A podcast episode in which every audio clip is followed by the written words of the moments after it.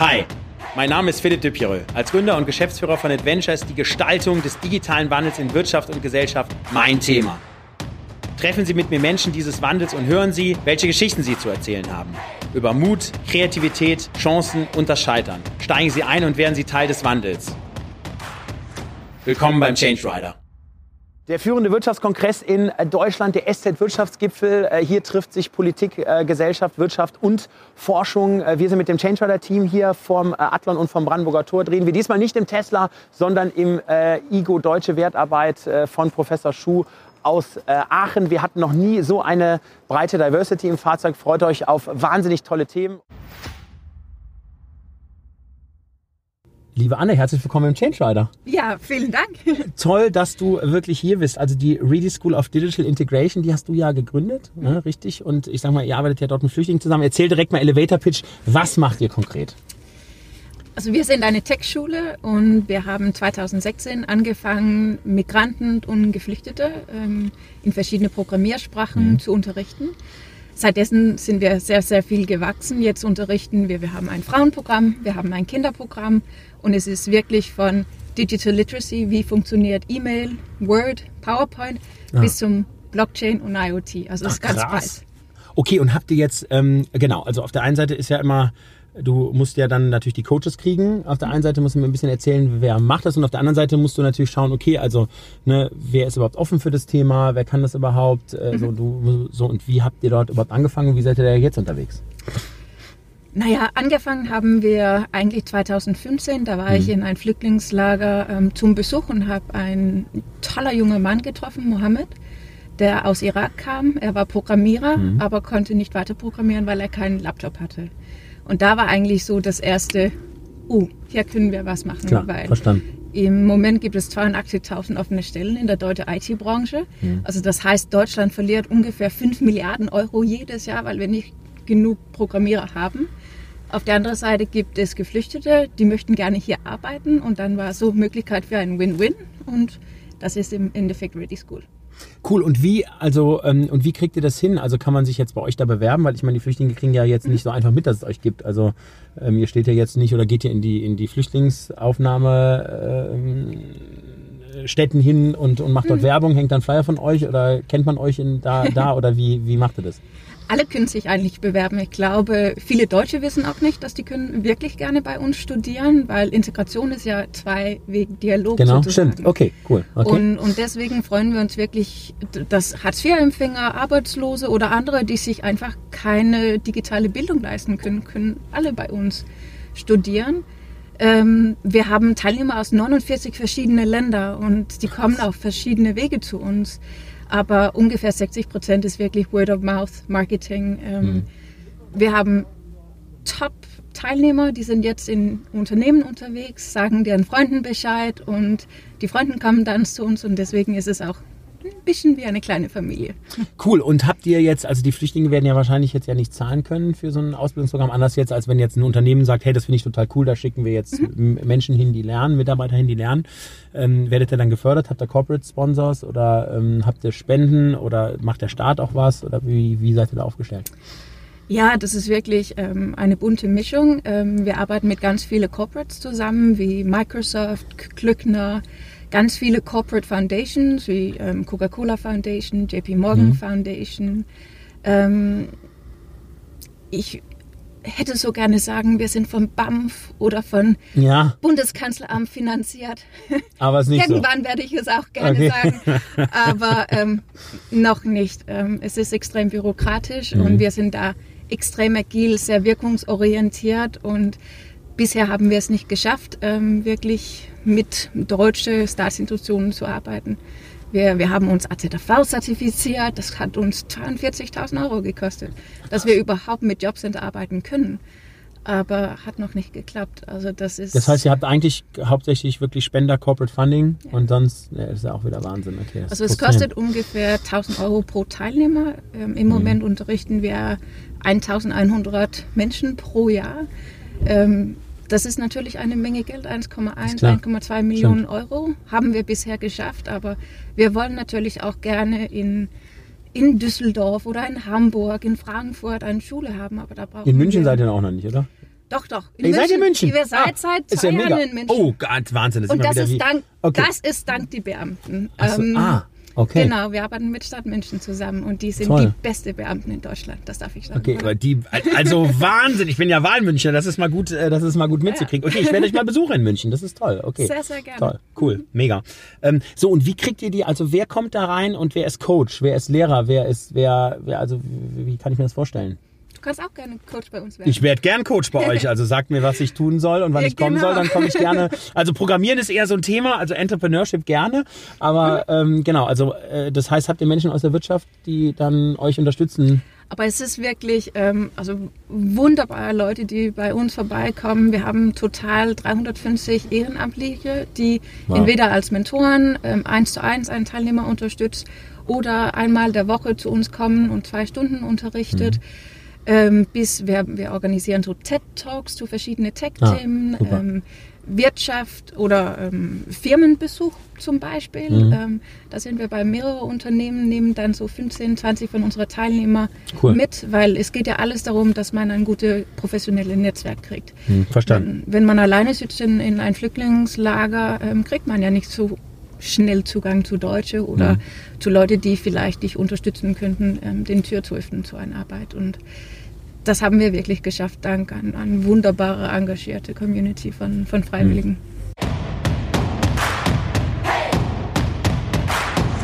Lieber Alex, herzlich willkommen im Change Rider. Hi, Hallöchen. So, du bist ja Gipfelstürmer, stimmt es? Ja, ich habe diesen, diesen Gipfelstürmer Award gewonnen vor, wann war das? Ich, ich, Am Sonntag. Genau, du Sonntag, hast gar kein Zeitgefühl mehr, seitdem ja, du ja, gewonnen hast. Ne? Ja, ich, alles, alles, also die Welt hat sich verändert. Nein, tatsächlich, ähm, tatsächlich sind die, sind die Tage hier auf dem SZ-Gipfel doch so spannend. Wie man verliert ein bisschen Überblick irgendwie darüber, wie lange man schon jetzt schon hier ist. Du ich, wahrscheinlich auch, oder? Ja, aber ich bin sehr eifersüchtig, weil ich habe ja kein einziges Panel gehört und keinen Vortrag gesehen. Aber dafür sprichst ja du mit den interessantesten Leuten. Nee, das stimmt. Nee, mit dir spreche ich. Also, das ja komm, mega. also das Team hat ja mir gesagt, den musst du reinholen ins Auto. Yay. So, also deswegen erzähl mal Elevator Pitch, äh, also wofür für welche Company stehst du und ja. warum habt ihr den Gipfelstürmer gewonnen? Was macht er? Ja, ich habe zusammen mit meinem, mit meinem, äh, mit meinem Mitgründer, dem Sascha, habe ich irgendwie eine, eine, eine Company gegründet, die eine künstliche Intelligenz baut. Und der beste Weg, das zu beschreiben, ist, dass wir so ein bisschen sind wie, wie Meteorologen oder wie die Wettervorhersage, nur eben nicht für Wind, Regen und Sonne, sondern für Kriminalität, Terrorismus, Naturgewalten, Unfälle, Feuer. Also im Grunde genommen alles das, was in irgendeiner Form ähm, Relevanz hat für die Sicherheit von Leib, Leben, Eigentum, Dingen. Also Wahnsinn. Also das heißt für Anschläge und für, also genau. Zum Beispiel. Also, aber das, also, also es müssen nicht nur Anschläge sein. Ich meine, so, so, so in Anführungszeichen einfache Dinge wie äh, du, du, du bist mit der Bahn unterwegs nach irgendwo und, mhm. und, und steigst irgendwie an, einem, an einer Destination aus und wirst auf einmal überrascht, irgendwie, dass du auf einmal mitten in einer Pegida-Demonstration äh, stehst oder irgendwie der schwarze Block irgendwie auf dich zuläuft, weil du einfach keine Ahnung hattest, was da passiert. Oder du, ähm, ja na klar, ich meine, äh, die Organisationen, die mit uns arbeiten, das sind Polizeien, das sind irgendwie öffentliche Verkehrsbetreiber mhm. oder auch große Konzerne, die sind natürlich interessiert an der Sicherheit irgendwie ihrer Assets, ihrer, ihrer Organisation, wollen sicherstellen, dass irgendwie alles alles ordentlich und reibungslos weiterläuft. Und wenn etwas passiert, wollen sie es so schnell wie möglich wissen. Und äh, das war früher irgendwie einfacher. Ne? Also die Leute wussten, was zu tun ist, wenn sie irgendwas Schlimmes gesehen haben. Aber heute stehen Leute vor einem brennenden Gebäude, gucken einander an und alle posten Bilder auf Facebook und Twitter, aber niemand ruft die Feuerwehr an, weil jeder denkt, der andere ruft die Feuerwehr an. Und auf diese Art und Weise hat eine Feuerwehr heute ein großes Problem, wenn sie nicht in irgendeiner Form sich in die Lage versetzt, das aktuelle Lagebild einer Stadt ähm, digital auch zu erfassen. Also lass uns mal über, lass uns jetzt über zwei Sachen sprechen. Das eine ist das Thema Lagebildstatus, also Feuer. Ja. Wie macht ihr das jetzt besser? Punkt ja. eins, also melden Feuerwehr. Und Punkt zwei ist ja, was ich ja so spannend finde, also Wettervorhersage ist ja genau so dieses was Prädiktive, genau. Genau. Mhm. Und dass du darüber, also dass du einfach mal zwei Beispiele ja. nennst. Genau. Also der, der, das erste, wie im Grunde genommen das ganze, das ganze in sich selber irgendwie schlüssig dann auch entsteht, ist, dass wir, dass wir sehr, sehr vielen verschiedenen äh, ähm, Quellen, wenn man so will, zuhören. Also das sind soziale Medien, das sind professionelle Intelligence Provider, da gibt es eine ganze Reihe von Organisationen, die bereits riesen Teams haben auf der mhm. Welt und Informationen zusammentragen. Und diese ganzen Informationen landen bei uns und dadurch, dass wir beispielsweise auch soziale Medien drin haben und irgendjemand zum Beispiel, also jetzt mal ein doofes Beispiel, postet Mass Shooting Alexanderplatz in Berlin, ähm, dann ist diese Information sofort in Twitter verfügbar. Und dadurch, dass sie dort verfügbar ist und wir an Twitter sozusagen andocken und über diese, also diese Information bei uns im System unmittelbar verarbeiten, haben wir sofort die Information, da ist das passiert, das ist hier passiert, nämlich am Alexanderplatz. Mhm. Und wir haben natürlich halt eben auch den Zeitpunkt, nämlich höchstwahrscheinlich jetzt gerade. Und da viele Meldungen reinkommen, dann meistens zeitgleich kann man das auch noch verifizieren. Auf diese Art und Weise, und das gleiche gilt fürs Feuer, jemand postet ein Bild von einem brennenden Gebäude oder postet Feuer, wir kriegen das mit, weil ja. unsere Systeme das aufschnappen. Das landet dann in unseren Datenbanken, kann sofort verarbeitet werden für das akute Lagebild. Andererseits aber sind diese ganzen Informationen dann entlang der gesamten Zeitleiste auch in die Historie verfügbar.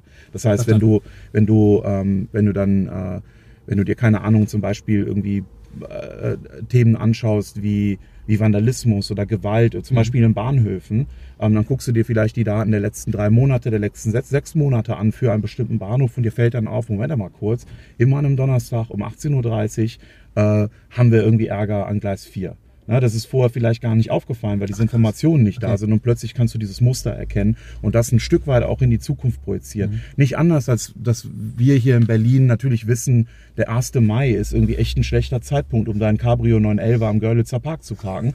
Ähm, das weißt du, wenn du hierher kommst, weil du hast diese Erfahrung. Aber mhm. Menschen, die das erste Mal in Berlin sind und nichts davon wissen, die Kurven dahin, stellen den Wagen da ab und am nächsten Tag wundern die sich, dass er ja, wenn er überhaupt noch steht, dann steht er in Flammen. Aber meistens ist er weg. Genau. Das stimmt. Das stimmt. Ja. Liebe Anja, herzlich willkommen im Change Rider. Toll, dass du dabei bist. Hallo Philipp, gerne doch. Also äh, Ministerin für Bildung und Forschung, du hast eben eine tolle Rede hier gehalten auf dem SZ-Gipfel, hat mich sehr begeistert. Ähm, erzähl doch mal kurz, was ist dein Bild von der Schule der Zukunft?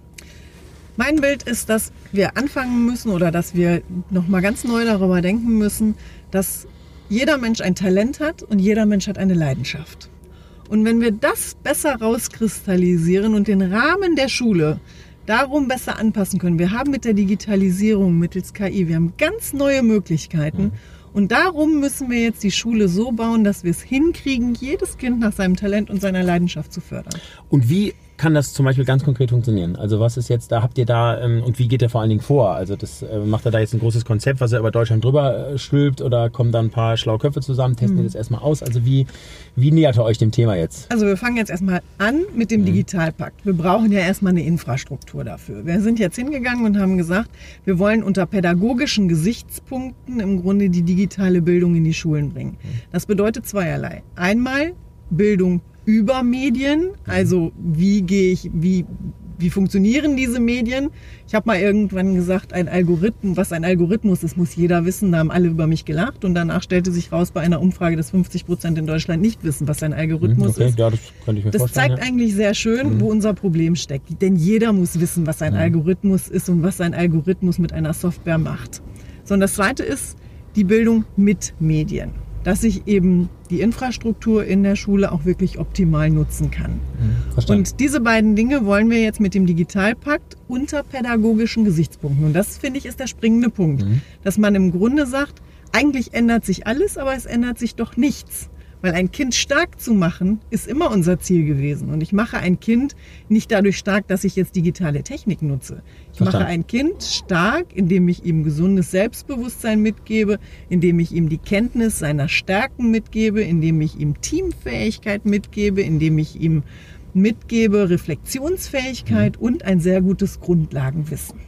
Okay, und verstanden. das müssen wir schaffen und das in einer sich immer schneller verändernden Welt. Die Herausforderung ist groß. Okay, super. Wie, ähm, also ich glaube, ja, ein Schlüssel ist ja auch dieses Thema Train the Trainer, also wirklich sich den Lehrer mhm. anzuschauen und den natürlich zu entwickeln. Ich meine, Technologie ist das ähm, eine, da wirklich in die Schule reinzugeben, aber natürlich auch den Lehrern natürlich sowieso Digitalkompetenz zu vermitteln. Das ist das mhm. eine. Auf der anderen Seite die Themen, die du auch genannt hast, ne? also Teaming, ich sage auch Empathie, Kommunikation und so, genau. ähm, dass die da stärker werden. Wie, wie kann ich mir das vorstellen? Also das, wie, wie geht dir das Thema an? Wir haben in den letzten Jahren ja im Grunde den, den Lehrern eine Menge Wandel auch schon zugemutet. Die Heterogenität in den Klassen ist riesengroß geworden, mhm. nicht nur in der Leistungsfähigkeit, sondern vielfach auch in der kulturellen Zusammensetzung. Und da haben wir natürlich mittels Digitalisierung ganz neue Möglichkeiten, auch einer heterogen leistungsfähigen Klasse viel gerechter zu werden. Nehmen wir nur mal den Matheunterricht. Wenn ein Kind ein Crack in Mathe ist und da sitzen andere Kinder, die müssen es fünfmal erklärt kriegen, hm. dann findet dieses Kind es langweilig. So, dieses, diesem Kind kann ich aber heute unter digitalen Möglichkeiten sehr individuell eigene Aufgaben geben, die wesentlich schwieriger sind hm. als bei den anderen Kindern, denen ich vielleicht Unterstützung gebe, indem ich sie die Aufgabe, die sie haben, drei, viermal rechnen lasse, bis dass sie es verstanden haben, worum es dann wirklich geht. So, und Verstanden. wenn wir das schaffen, dann werden die Kinder ja auch motivierter bleiben. Das hm. Problem ist ja, wir haben eben lange oder wir haben Konzepte, die immer auf den Durchschnitt angepasst waren. Anders ging es ja auch im analogen hm. Unterricht nicht, als dass der, im Grunde die Lehrkräfte sagen, ich kümmere mich um die breite Mitte. So, und jetzt haben wir endlich die Möglichkeit, individuellere Konzepte zu fahren und auch zum Beispiel dieses Teamwork, wer hilft wem, nochmal anders in den Mittelpunkt zu stellen. Du hast eben sehr schön gesagt, Empathie füreinander aufzubringen mhm. und unterschiedliche Schwerpunkte, die wir haben, unterschiedliche Fähigkeiten zusammenzubringen. Wir erleben das doch gerade in den Hochschulen, wenn wir mal weggehen von den Schulen, dass Interdisziplinarität im Grunde die neue Kernkompetenz ist. Hm, dass Absolut. wir Mathematiker und Physiker und Mediziner, aber eben auch Geisteswissenschaftler zusammenbringen, um gemeinsam ein Problem zu lösen. Und genauso wird das in der Schule auch sein. Hm, verstanden. Okay. Wie siehst du das Thema ähm, Digitalisierung? Also viele fangen ja auch an und sagen, wir müssen irgendwie in die Kindergärten rein, wir müssen in die Kitas rein, ne? wir müssen irgendwie gucken, dass da mhm. irgendwie Digital-Devices, Wi-Fi haben wir eben gehört, ähm, ähm, irgendwie auch äh, vielleicht Erwartung, da in die Grundschulen auch reinzugehen. Also ich glaube, meine Position kennst du ja, brauche ich auch nicht mehr darzustellen, dass man das eher in Richtung Jugendlichen Alter schieben sollte. Mhm. So, aber wie, wie ist da deine Meinung zu? Also brauchen wir jetzt in Kindergärten äh, Digitalisierung und müssen wir den Kindern in der Grundschule bis zur vierten Klasse Digitalkompetenz beibringen? Sollten wir das machen? Ich glaube, der springende Punkt ist, dass wir uns mal darüber unterhalten müssen, wie kriegen wir denn Sicherheit in das ganze System? Mhm. Wir haben ja die, wir haben das ganze Forschungsprojekt Schulcloud ja genau unter dem Gesichtspunkt gemacht, dass wir gesagt haben, wir haben einen hohen Datenschutzstandard, mhm. wir haben einen hohen Sicherheitsstandard, was Kinder in welchem Alter, was man ihnen zumuten kann. Okay. Zum zum Beispiel auch bei Videos zum Beispiel, Gewalt in Videos, die werden nicht umsonst klassifiziert, für mhm. welches Alter sie geeignet sind. Und genauso muss man natürlich mit den gesamten neuen Medien auch umgehen. Man muss sich halt gucken, ähm, ist das kindgerecht, was da gezeigt wird, ist ein Projekt, ist ein, ein, ein, ein, ein Software, eine Software, die man nutzt, ist sie kindgerecht aufbereitet. Und da müssen wir uns, glaube ich, erst noch mal ein paar Grundsatzgedanken machen. Wir sind mit der Schulcloud genau so daran gegangen, dass wir gesagt haben, unter Datenschutzgesichtspunkten setzen wir das so auf, dass es unserem heutigen Standard entspricht. Mhm. Und dann müssen wir eben gucken, ähm, erstmal müssen die Kinder Grundsätzliches lernen. Die Diskussion zum Beispiel in der Grundschule, wie weit geht man da? Die Kinder müssen erstmal lesen, schreiben und rechnen lernen. Und beim Schreiben beispielsweise ist es wichtig, dass sie diese Handführung auch lernen, Richtig, weil stimmt. das nämlich, ich sag mal, auch Hirnhälften zusammenführt. Absolut. Und da, da, hängen ganz andere Dinge hinter. Wir wissen aber heute aus den Neurowissenschaften viel, viel mehr, als wir noch vor 20 oder 30 Jahren wussten. Mhm. Und diese neuen Kenntnisse in unsere neue Welt, in die neuen Konzepte mit einfließen zu lassen, ich glaube, da haben wir noch viel Arbeit. Hm, okay, verstanden.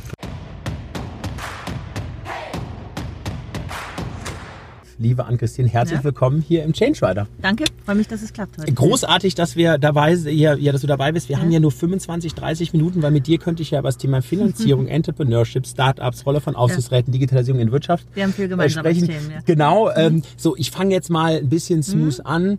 Ähm, da bin ich gespannt. Äh, die, die digitale Transformation okay, okay, in, den, Thema, in, den, in den deutschen Unternehmen. Mittelstand, Konzerne. Mhm. Wie ist dein Blick drauf? Wie stehen wir? Was haben wir gut gemacht und was haben wir denn noch vor uns? Ja, also wenn wir Mittelstand nehmen, ähm, ist ja interessant, dass ich eigentlich so aus der Startup-Welt komme, dadurch, dass ich Innovationsfinanzierung mache. Früher waren das vollkommen getrennte Themen, als ich angefangen habe, so Anfang 2000 in München. Da gab es die Startup-Welt und dann gab es die Unternehmenswelt. Und was ich toll finde, was man sehen kann die letzten Jahre, wie das so zusammenwächst, mhm. dass man gemeinsam Projekte macht, gemeinsam lernt, was ja für beide Seiten wichtig ist. Da sind wir, ähm, finde ich, einen tollen Weg gegangen die letzten Jahre und haben natürlich noch echt viel Weg vor uns. Ja. Gut, und dieses ähm, Thema, ich sag mal, Digitalisierung wird ja häufig noch, ähm, sieht man ja auch in den Studien, die gerade mhm. so veröffentlicht werden, so, ich sag mal, tief im Maschinenraum gesehen. Ist natürlich ja. auch richtig, ne, im Sinne von Prozesse, Effizienzen innerhalb der Unternehmung. Ja. So, jetzt ähm, ist ja auch der Blick von uns auch gerade das Thema Kundenschnittstelle, wie verändert sich mhm. das und was macht man dort in der, auch, in der Digitalisierung, genau. Geschäftsmodelle. Wie, wie ist da dein Blick drauf? Ähm ich glaube, das ist so unsere typisch deutsche Sache, die wir richtig gut können, dass wir die Prozesse, die wir haben, verbessern mhm. und da digitalisieren. Und die große Herausforderung, und du hast es im Prinzip angesprochen, ist, sich zu fragen, was ist technologisch eigentlich möglich, was ein vollkommen disruptives Geschäftsmodell mhm. ist, was vollkommen neu anzugehen, zu machen, was auch sozusagen das Denken voraussetzt, die Freiheit, das umzusetzen. Ja? Ähm, und ich glaube, da wächst so das Bewusstsein jetzt, Sachen äh, von daher ganz anders zu machen Was natürlich einfach ist, wenn ich irgendwas neu mache, aber was natürlich sehr schwer ist, wenn ich ein bestehendes Unternehmen habe, wie ich das Klar. hinkriege. Ja? Klar. Wie ähm, siehst du einen Unterschied vom Mittelstand zu den Konzernen hin? Also Konzern, also eher, sag ich mal, Hired Gun, also ähm, äh, ich sag mal CEOs männlich, weiblich mit äh, vier, fünf Jahresverträgen, ähm, die natürlich sehr stark auf die laufende Periode schauen müssen. Ja, so. Ja. Und auf der anderen Seite der Mittelstand, der sagt, ah, da ist die nächste Generation, da muss ich schon auch 10, 20, 30 Jahre nach vorne schauen. Ähm, ist da ein Unterschied, äh, Ja. den du feststellst oder sagst du, Ich glaube, es ist gar nicht die Größe, sondern es ist die Eigen Eigentumsstruktur. Ja? Eigentumsstruktur, okay. Ähm, die Eigentumsstruktur, die einen Unterschied macht und die Frage, wie lange ist der Atem? Du hast es ja angesprochen, an der Börse jetzt ähm, habe ich kürzere Bewertungen, Ja. macht es schwieriger. Viele dieser Sachen erfordern viel Mut, vor allem Geschäftsmodelle, du kannibalisierst dich selber und sowas. Ähm, da, gibt es, da gibt es durchaus Unterschiede, wie viel ich mir leisten kann. Deswegen sieht man ja auch, dass Unternehmen von der Börse genommen werden, um sie dann aufzubauen. Was ich eigentlich interessanter fand, war eine Studie, die wir gerade von, gemacht haben mit der Arcatec. Da ging es um das Ökosystem, wie kann man es ähm, stärken, also der, der Akademie für Technikwissenschaften. Und da war das Feedback der Start-up-Unternehmen, dass sie sehr, sehr gerne so mit mittelständischen Familienunternehmen arbeiten, weil sie sagen, die Entscheidungswege sind, ähm, sind kürzer, also es geht schneller und dadurch, dass man das Risiko selber nimmt, kann man auch anders darüber entscheiden, wenn man sich selber Rechenschaft gegen, ablehnt. Das, das stimmt. fand ich, Okay. ja, aber das fand ich mal als. Feedback, ist noch gar nicht so Stimmt. diskutiert, fand ich mal äh, ein interessantes Feedback. Ja? Stimmt, okay. Okay, ja, super. Ähm, ihr habt ja in, ähm, äh, in München ja mit äh, Unternehmertum was Tolles Ja. geschaffen. Kannst du ja bitte gleich noch was kurz zu sagen. Ähm, das ist ja auch so mein Blick auf die Hochschulen, dass ich sage, okay, wir brauchen eigentlich auch dieses Thema Entrepreneurship da drin Ja. und das Thema auch Vernetzung hin zur Wirtschaft, dass man auch Dinge Mhm. entwickeln kann und testen kann. Ähm, erzähl mal so, ein- so, so, so ein bisschen Elevator-Pitch, die Journey, die ihr da bei Unternehmertum äh, gemacht habt und wie ihr es auch wirklich schafft, äh, wirklich Ja. also ähm, Theorie und auch Praxis und Entrepreneurship wirklich äh, gut zu verbinden und vor allen Dingen ja auch ein wahnsinniges Ökosystem zu bauen. Ja. Genau, ich glaube, das Ökosystem ist das Wichtige. Und wenn eine Sache fehlt, dann funktioniert die ganze Sache nicht. Das ist wie so verstanden. eine ähm, chemische Reaktion und das ist toll und ich kann das jetzt auch über den Klee loben, ähm, weil ähm, ich ja sozusagen nicht Teil war der Unternehmertum, sondern einfach nur sehr eng war. Äh, wir gründen heute sowas wie 70 Unternehmen aus pro Jahr. Das ist eine eigene Einheit, die neben der Uni steht, mit ihr verbunden ist, aber daneben, die also nicht irgendwie der Fakultät angehört, was ich ganz wichtig finde. Ähm, man kann nicht so die eierlegende Wollmilchsau, also gleichzeitig unterrichtet man akademisch und man gründet mit aus. Das, das, das haben wir eben Verstanden. nicht gesucht. Okay. Wir haben es getrennt. Ähm, und äh, da finden sich alle, wir haben morgen Abend wieder einen Anlass und so, und da sind die Gründer zusammen, da haben wir eben mittelständische Unternehmen, dann Investoren, das kommt zu, äh, zusammen. Ist aber auch, muss man sagen, der Helmut Schönberger fallen, hat das seit 2001 Das angestoßen. war, war das nicht seine Diplomarbeit? Genau, als er in das- Stanford war, Genau, wo er sagte, ja. Mensch, warum haben wir sowas Genau. nicht? Und das zeigt eben auch, also der hat Leidenschaft und der hat nachhaltige Leidenschaft dafür. Mhm. Und äh, seit 2001 baut er dieses Ding und ich, heute ist es riesig, das sind über 200 Mitarbeiter, eben so viele Ausgründungen, aber das hat einfach auch seine Zeit gebraucht. Mhm. Ja? Und wir haben damals in dieser Agatec-Studie auch gesagt, wenn wir fünf bis zehn solche Ausgründungszentren hätten, und da entwickeln sich jetzt einige Mhm. auch in Deutschland, wenn wir davon mehr hätten, dann hätten wir eine vollkommen andere Dynamik, vor allem bei uns in Deutschland, wo es um, um, um die Fläche geht. Ganz kleine Sache, aber nur wenn ich vorher anfange, was man sich gar nicht vorstellen kann. In den 90er Jahren gab es keinen einzigen Lehrstuhl für Entrepreneurship in ganz Deutschland. ja? Und wir haben das damals umgerechnet. Ähm, wir hätten, wenn man einfach so amerikanische Zahlen nimmt, wir hätten 200 Lehrstühle. Ja? Ähm, sozusagen waren das äquivalent drüben. Wir haben keine einzige gehabt und damals war die Debatte, ist das überhaupt akademisch? Also Wahnsinn. die Unis haben da auch einen vollkommenen Kulturwandel durchgemacht. Wie denke ich über Entrepreneurship-Ausbildung? Okay, ja? Und verstanden. heute ist es üblich. Hm? Verstanden, okay, also ist auch eine, Ja, eine, schön, eine schöne sagen. War Story. Ganz genau, ja. Lieber Christian, herzlich willkommen im Change Rider. Schön, dass du da bist. Philipp, danke für die Einladung. So, dann ähm, ist ja dein großes Passionsthema Blockchain bei IWM, was du ja, dann äh, auch wahrscheinlich sehr stark marktseitig ja ähm, äh, dort pushst. Erzähl mal, ähm, was genau machst du ähm, da für die IBM und bei IBM und ähm, genau und äh, vielleicht auch nochmal ganz kurz für uns dummen Zuschauer und dummen Zuhörer. Ja, ihr seid alle Profis, aber ich bin ja mega dämlich. Ne, also nochmal genau, Blockchain, was siehst du unter Blockchain und wie du es definieren? Okay. Ähm, also wir haben eine neue Business Unit gegründet zum Thema Blockchain. Wo sitzt er in Ähm, München oder wo sitzt er? Nein, deutschlandweit verteilt. Da- okay, Ja, okay, wir haben insgesamt 1600 Menschen, die sich nur mit dem Thema Blockchain beschäftigen, Okay. weltweit. Wow. okay. 1600 Menschen. Okay. Und davon so um die 50, 60 hier in der Region Deutschland, Österreich, Schweiz. Okay. Und ich verantworte diese Geschäftsunit, diesen neuen Bereich für Deutschland, Österreich, Schweiz. Ähm, wir entwickeln neue Lösungen im Bereich Blockchain. Ich erkläre gleich Ja, kurz, was das ist. Gerne. Äh, Und das über alle Industrien. Für den Mittelstand, für Okay. Konzerne. Wir arbeiten viel mit Startups zusammen und versuchen dieses Thema Blockchain im Markt in Deutschland, Österreich und Schweiz zu etablieren. Okay. Was ist das? Ähm, eigentlich geht es überhaupt nicht um Technologie. Das ist so wie vor 30, 35 Jahren, kannst du dich daran erinnern, vielleicht. Äh, Thema Internet. Ja, als das ganz neu kam, da wusste eigentlich auch noch keiner Stimmt. wirklich, was Hast jetzt damit. Klar, Und, und, heute, und heute kaufen wir mit unserer Kreditkarte über das Internet bei Amazon oder sonst irgendwo was. klar. Ja. Heute nutzen wir die Cloud und regulieren unsere Heizung, wenn wir irgendwo im Urlaub sind. Die. Heizung zu Hause Stimmt. und so weiter. Ja. Also die Frage, was mache ich mit Technologie, ist das Entscheidende. Welchen Mehrwert hat das für dich, für mich, Klar. für, für, für die Familie, für Unternehmen, für, für Startups? Und, und das ist Blockchain. Ja. Und, und Blockchain schafft Transparenz. Was heißt das? in der heutigen Zeit im Rahmen von Globalisierung, im Zuge von unterschiedlichen Kulturkreisen, von unterschiedlichen Gesetzen, regulatorischen Rahmenbedingungen ist Vertrauen wichtig. Ja. Untereinander, Geschäftspartner, Kunden, Lieferanten. Klar, gerade weil, weil die Komplexität gefühlt, das merke ich ja auch jeden Tag, du auch, das steigt natürlich Genau. immens. Ne? Ja. Und, und Unternehmen wollen Entscheidungen treffen auf Basis von Informationen, Genau. von verlässlichen Informationen. Dazu brauchst du Transparenz. Und wenn du kein Vertrauen hast, deinem Partner und Lieferant gegenüber, wird das Ganze schwierig. So, und diese Blockchain, die schafft Transparenz. Ich gebe dir mal ein Beispiel. Ähm, wenn du, und wir hatten jetzt ja gerade leider den einen oder anderen Lebensmittelskandal, wenn du jetzt äh, ein Lebensmittelhersteller bist oder bist ein Retailer und hast irgendwelche Produkte in deinem Regal, dann willst du zugegebenermaßen relativ schnell wissen, Genau. welches Produkt ist betroffen, in welchem Regal liegt es, in welcher Stadt, in welchem Land. Und damit du reagieren kannst, damit du dieses Produkt so schnell wie möglich rausnehmen kannst und nicht Ja. noch mehr Menschen erkranken oder noch schlimmer, brauchst du Transparenz.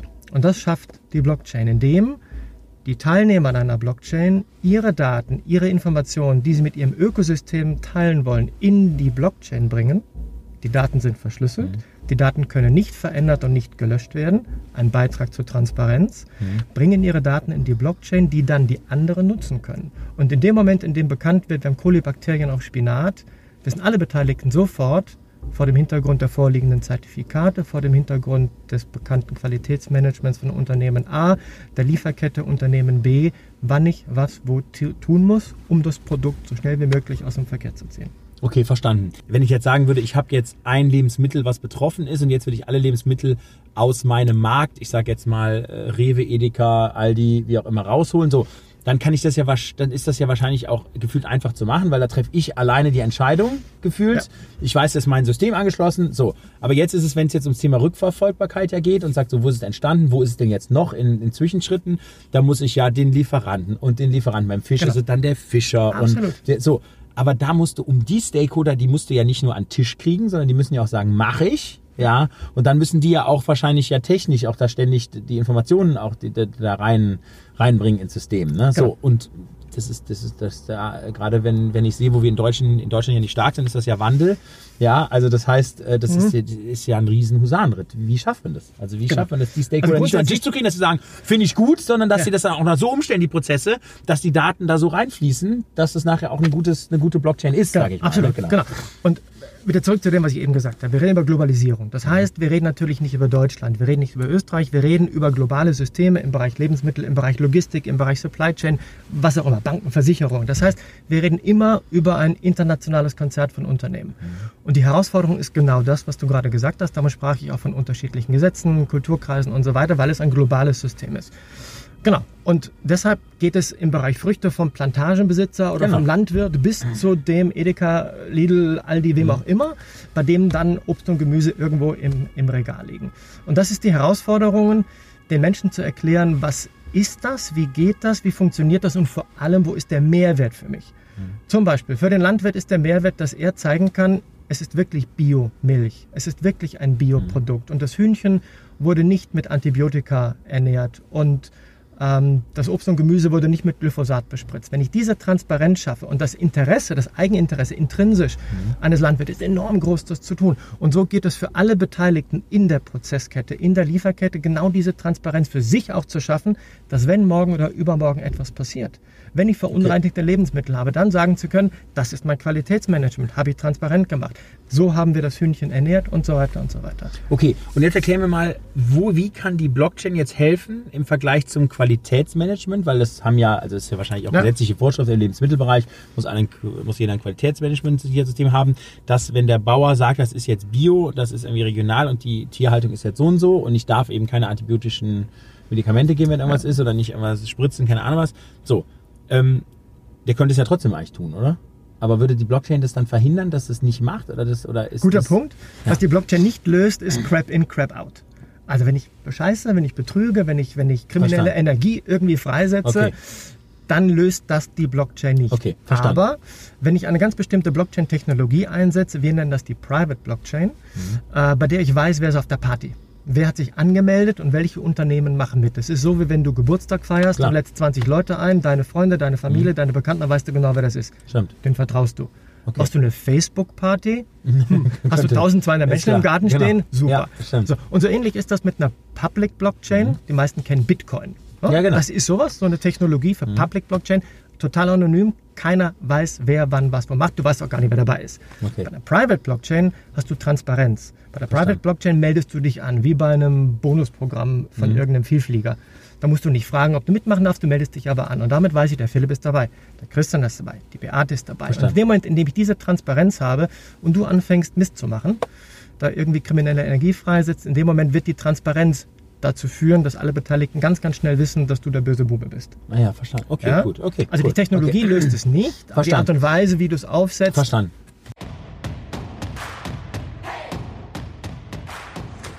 Ja, lieber Robert, herzlich willkommen im Change Rider. Toll, dass du dabei bist. Bin der Einladung gerne gefolgt. Hier auf dem Estet-Gipfel. Ähm, du äh, stehst ja der DATEV äh, vor. Ja, wir sind als Change Rider Team deswegen natürlich sehr eng verbunden, äh, weil wir natürlich den Dieter Kempf, deinen Vorgänger ja sozusagen, äh, schon mal hier im Change Rider hatten und der uns ja auch stark äh, unterstützt mit Einladung auch zum BDI. Ähm, mach mal kurz den Elevator Pitch. DATEV, ja, Oh. also was macht ihr? Weil ich glaube, also viele Zuhörer und Zuschauer sind jetzt nicht gerade im Bereich der Steuerberatung unterwegs und nicht gerade Mittelständler, die wahrscheinlich eure, eure Lösung nutzen. Ein, einige bestimmt, aber nochmal für die breite Masse einfach erklärt, was macht ihr? Also, die DATEV ist eine Genossenschaft, schon mal ganz wichtig, Wirtschafts- und Rechtsform. Ähm, wurde von Steuerberatern gegründet, um genau in diesem genossenschaftlichen äh, Ansatz äh, etwas auf den Weg zu bringen, auf die Beine zu stellen, eigentlich wie eine Community, was man als einzelner Berater damals halt einfach nicht äh, zu Wege gebracht hat, sprich teure IT-Infrastruktur.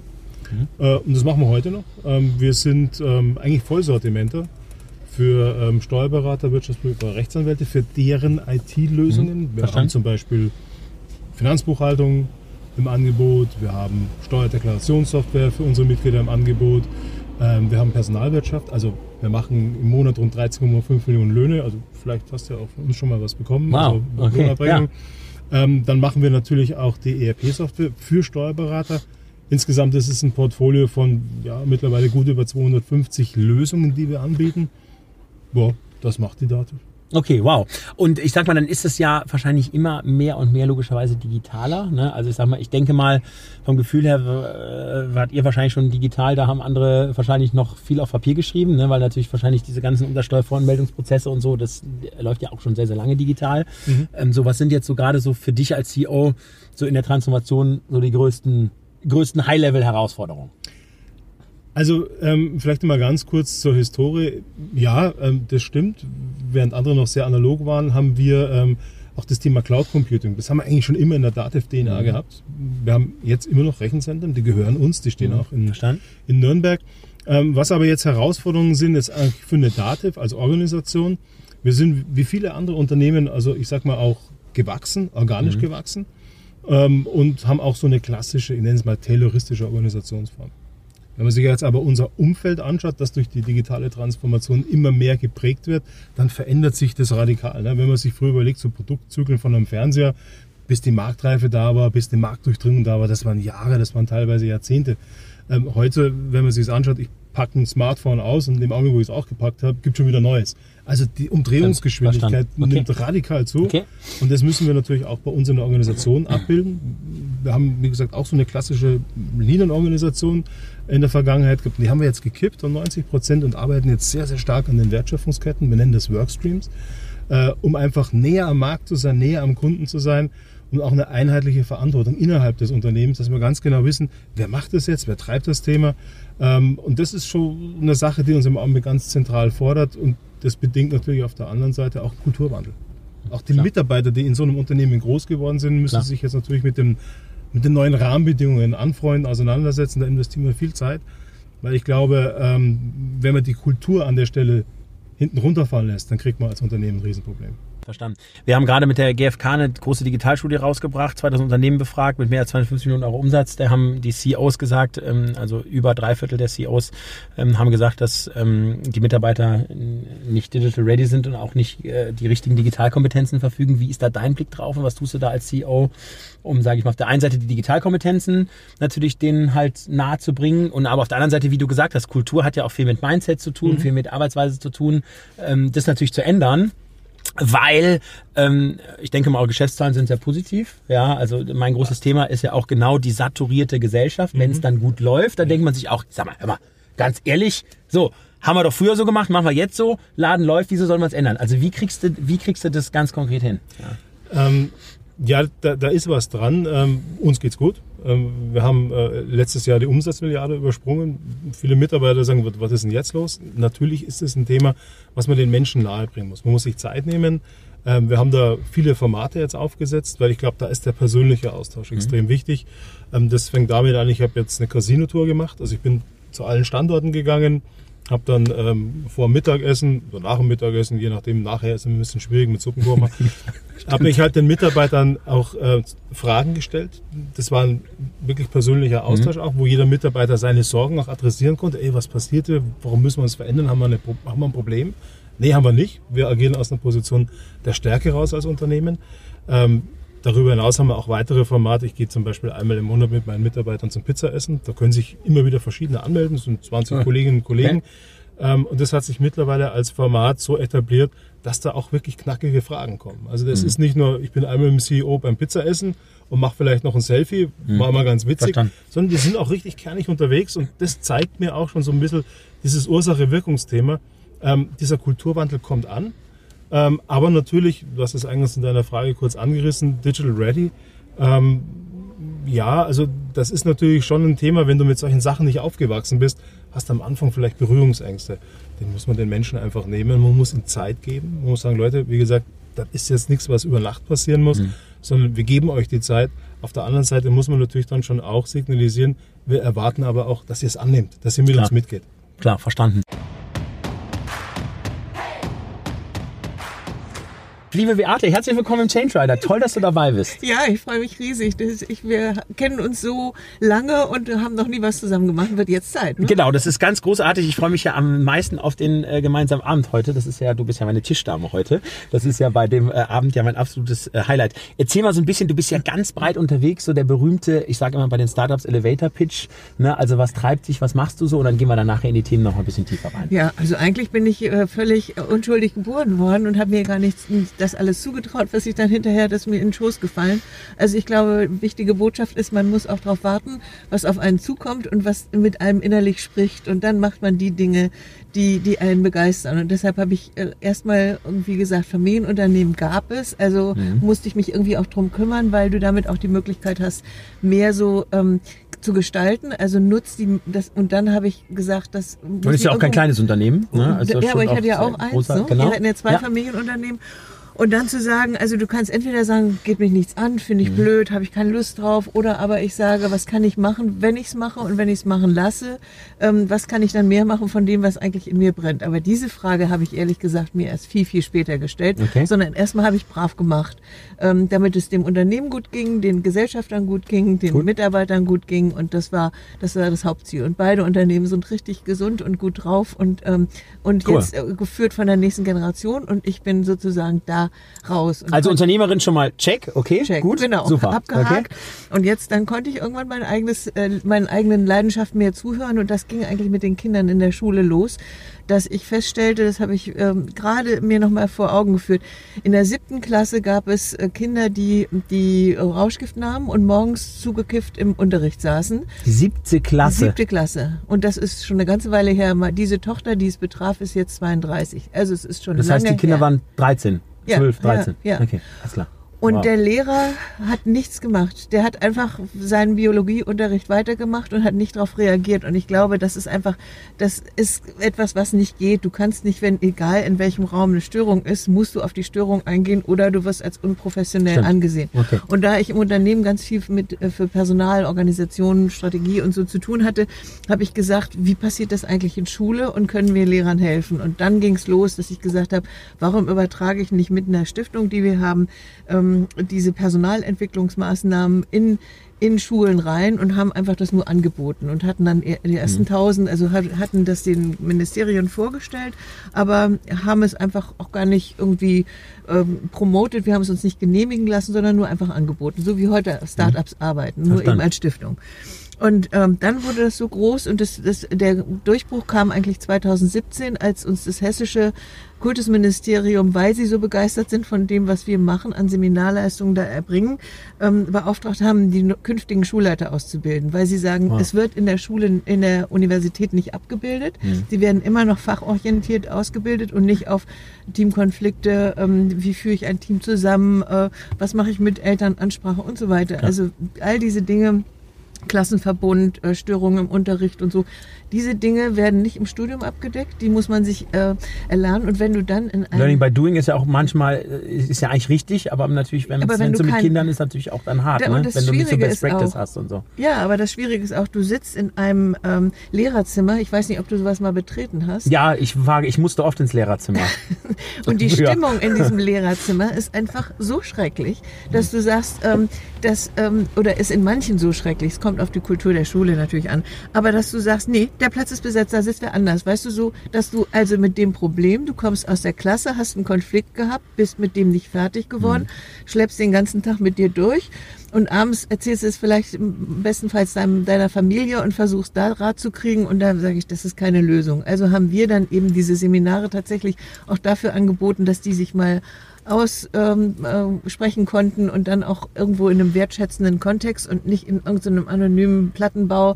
verstanden. ähm, und das war unheimlich gut. Und damit haben wir eigentlich unseren Erfolg gemacht. Und jetzt äh, sind wir in allen Kultusministerien äh, zu Besuch und äh, schlagen das denen vor. Und ich glaube, damit können wir einfach ganz gut ähm, schon mal revolutionieren. Unser Motto heißt ja, Persönlichkeit macht Schule und Schule macht Persönlichkeit. Und das ist auch der tiefe Antrieb in mir. Und jetzt gucken wir uns eben an, diese Persönlichkeiten sollen eben nicht nur Lehrer sein, sondern auch Schüler werden, damit sie möglichst dann im besten Fall, so wie Verstehe. bei dir, auch ähm, die, die kleinen äh, Demonstrationen jetzt, ähm, die man sich dann traut als Zwölfjähriger auf einmal sagt, ich mach, ich mach bei Greta mit oder, aber ich nutze meine Stimme, um zu sagen, ich habe Angst oder ich bin mit etwas nicht einverstanden. Mhm. Das ist für mich gutes Ergebnis von Schule. Ich stelle Fragen und habe ein Recht auf Antworten. Das finde, das ist, das ist das, was Verstanden. mich, mich begeistert. Und das ist aber ja wahrscheinlich auch sehr stark bei den Lehrern so, weil also ich habe ja ein Riesenthema, dass ich ja sage, okay, wir brauchen mehr Mut in, in, in, in Deutschland. Es ist natürlich so, dass die, das Schulsystem ja sowieso schon eigentlich gar nicht mutig ist. Also die Kinder werden irgendwie ähm, unterrichtet, äh, total angepasst und total innerhalb der Rahmen. Und wenn man irgendwie mal raussticht, dann, dann gibt es auch ein Problem. Und so ist es ja dann auch für die, für die Lehrer. Aber wie, wie, äh, also flößt du denen auch Mut ein? Brauchst du da auch mutige, mutige Lehrer, die dann auch, weil nur so kriegst du den Wandel ja hin. Also die Schüler werden es ja alleine wahrscheinlich in, in so einem Schulsystem nicht schaffen. Das müssen ja eigentlich die Schüler gemeinsam mit den Lehrern ja tun. Also ja. wir haben jetzt erstmal diese zigtausend Lehrer. Du kannst sagen, ich revolutioniere von der anderen Seite, sage, ich gucke mir die Hochschulbildung an, ich gucke mir äh, Musterschulen an, wie Frau Rasfeld das ja hier in Berlin gemacht hat.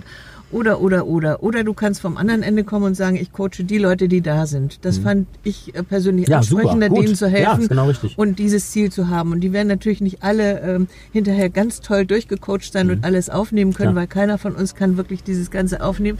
Aber es bewirkt etwas. Und, und wir wollen das jetzt auch evaluieren lassen. Bisher haben wir einfach gesagt, wir haben so viel Zuspruch und so viel Erfolg, Mhm. wir scheinen gut zu sein. Und wenn uns selbst Kultusministerien ansprechen, und die sprechen uns ja nur an, weil sie sagen, wir kriegen das in unseren Akademien nicht durchgesetzt, in unseren Lehrkräfteakademien, weil, ach, dann gibt's wieder Personalrat und hm, alles, was unsere Demokratie so Verstanden. bereithält. Und deshalb bieten wir sozusagen immer wieder Piloten an, überzeugen und dann können wir weitergehen. Ich finde, wir müssen jetzt ein bisschen schneller werden, weil unsere Gesellschaft äh, mehr unter Druck gerät und auch das, richtig. was wir an Werten zu verteidigen haben.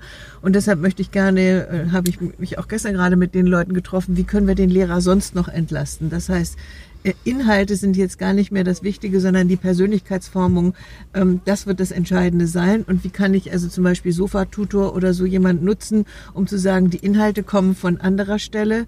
Dafür muss ich aber auch wieder die, die Lehrkräfte ähm, einfach mutiger machen, jetzt digitale Medien anzugehen. Genau. Die Ausstattung ist noch gar nicht da. Stimmt. Da können wir einfach nur, und das sind jetzt so die nächsten Schritte, ein paar Stiftungen zusammentun, nicht die großen, sondern die beweglichen kleineren, die dann sagen, wie können wir uns so vernetzen, dass wir insgesamt das Bildungssystem schneller nach vorne bringen. Das ist eigentlich das. Verstanden. Und das ist ja auch so ein Thema hier. Daniel Jung haben wir ja drüber gesprochen, ne? der YouTuber, der mit diesen fünf Minuten Mathe-Videos ja da um die Ecke kommt. Und das ist ja auch, das könnte ja so ein Lehrer ja auch einfach mal einsetzen. Ne? Das Aber tun da die ist- auch. Das da tun ist- die ganz okay. unterschiedlich. Und wenn du jemandem sagst, das kannst du nicht, also wenn wir jetzt das Thema Fehlerkultur ernst nehmen und sagen, ähm, wir wollen auch den Lehrer nicht runterputzen und das kann der halt nicht, sondern sagen, wo kann er? Also wir Genau. bieten zum Beispiel Digitalkurse an für Lehrer die, oder Schulleiter, die gar keine Ahnung haben.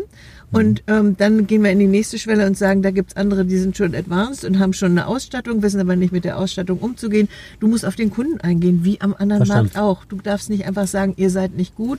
Und ähm, also ich meine, ich hoffe, wir werden jetzt noch schneller durch all diese Allianzen, die wir gerade schmieden und wo wir sagen, wir machen E-Coaching jetzt als neuen Baustein mit rein, dass wir schneller Menschen erreichen. Das, was ich früher vor 15 Jahren gedacht habe, das war da toll, weil es erstmal die erste Wertschätzung schon war. Aber wenn du jetzt anguckst, hat Eck- Eckhard Hirschhausen jetzt mit dieser Initiative auch diese Woche, dass sie die ähm, in, im, in ARD die Themenwoche Schule, das ist ganz wichtig, dass wir einfach mal wieder wertschätzen, dass, dass wir diese Menschen brauchen, weil wir ihnen die Kinder überlassen. Und wir wir können eigentlich nur viel in, in sie investieren und sie loben und sie, wenn sie einen Fehler machen, auch sagen, da ist ein Stimmt. Fehler passiert, aber nächstes Mal wird's besser und nicht gleich immer aburteilen und die sind ein Dreck wert und das, das geht nicht. Das machen wir in unserer Gesellschaft falsch.